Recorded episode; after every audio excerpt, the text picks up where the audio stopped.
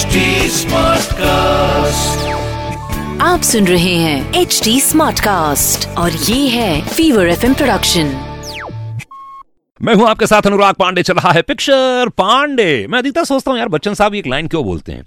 अमिताभ बच्चन साहब अपने पिताजी के लिए कहते हैं कि जब भी मेरे साथ कुछ गड़बड़ होता था तो हरिवंश हरिवंशराव बच्चन उन्हें कहते थे मन का हो तो अच्छा और मन का ना हो तो बहुत ही अच्छा।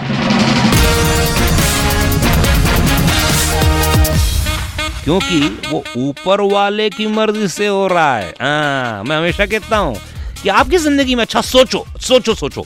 जितने भी बड़े बड़े काम हुए हैं ना, आपने सोचा भी नहीं था वो हो गए। प्लानिंग कुछ नहीं होती है जी, ऊपर वाले के हाथ में सब कुछ है जी। हाँ ध्यान रखिएगा आप। आप प्लानिंग कुछ भी कर लो, लेकिन जरा सोचो आपकी ज़िंदगी में पाँच हाईलाइट लाइफ के, जो टर्निंग पॉइंट थे आपकी ज़िंदगी के। सोचो, कभी आपने सोचा था, उसके लिए प्लान किया था? नहीं, वो एकदम अचानक हो गया।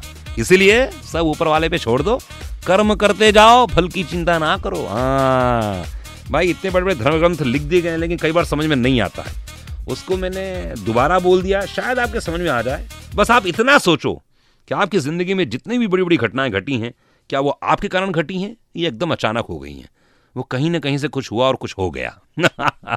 सुनते रहिए पिक्चर पांडे। मैं हूँ आपके साथ अनुराग पांडे। आप सुन रहे हैं एच डी स्मार्ट कास्ट और ये था fever FM production H smart Smartcast.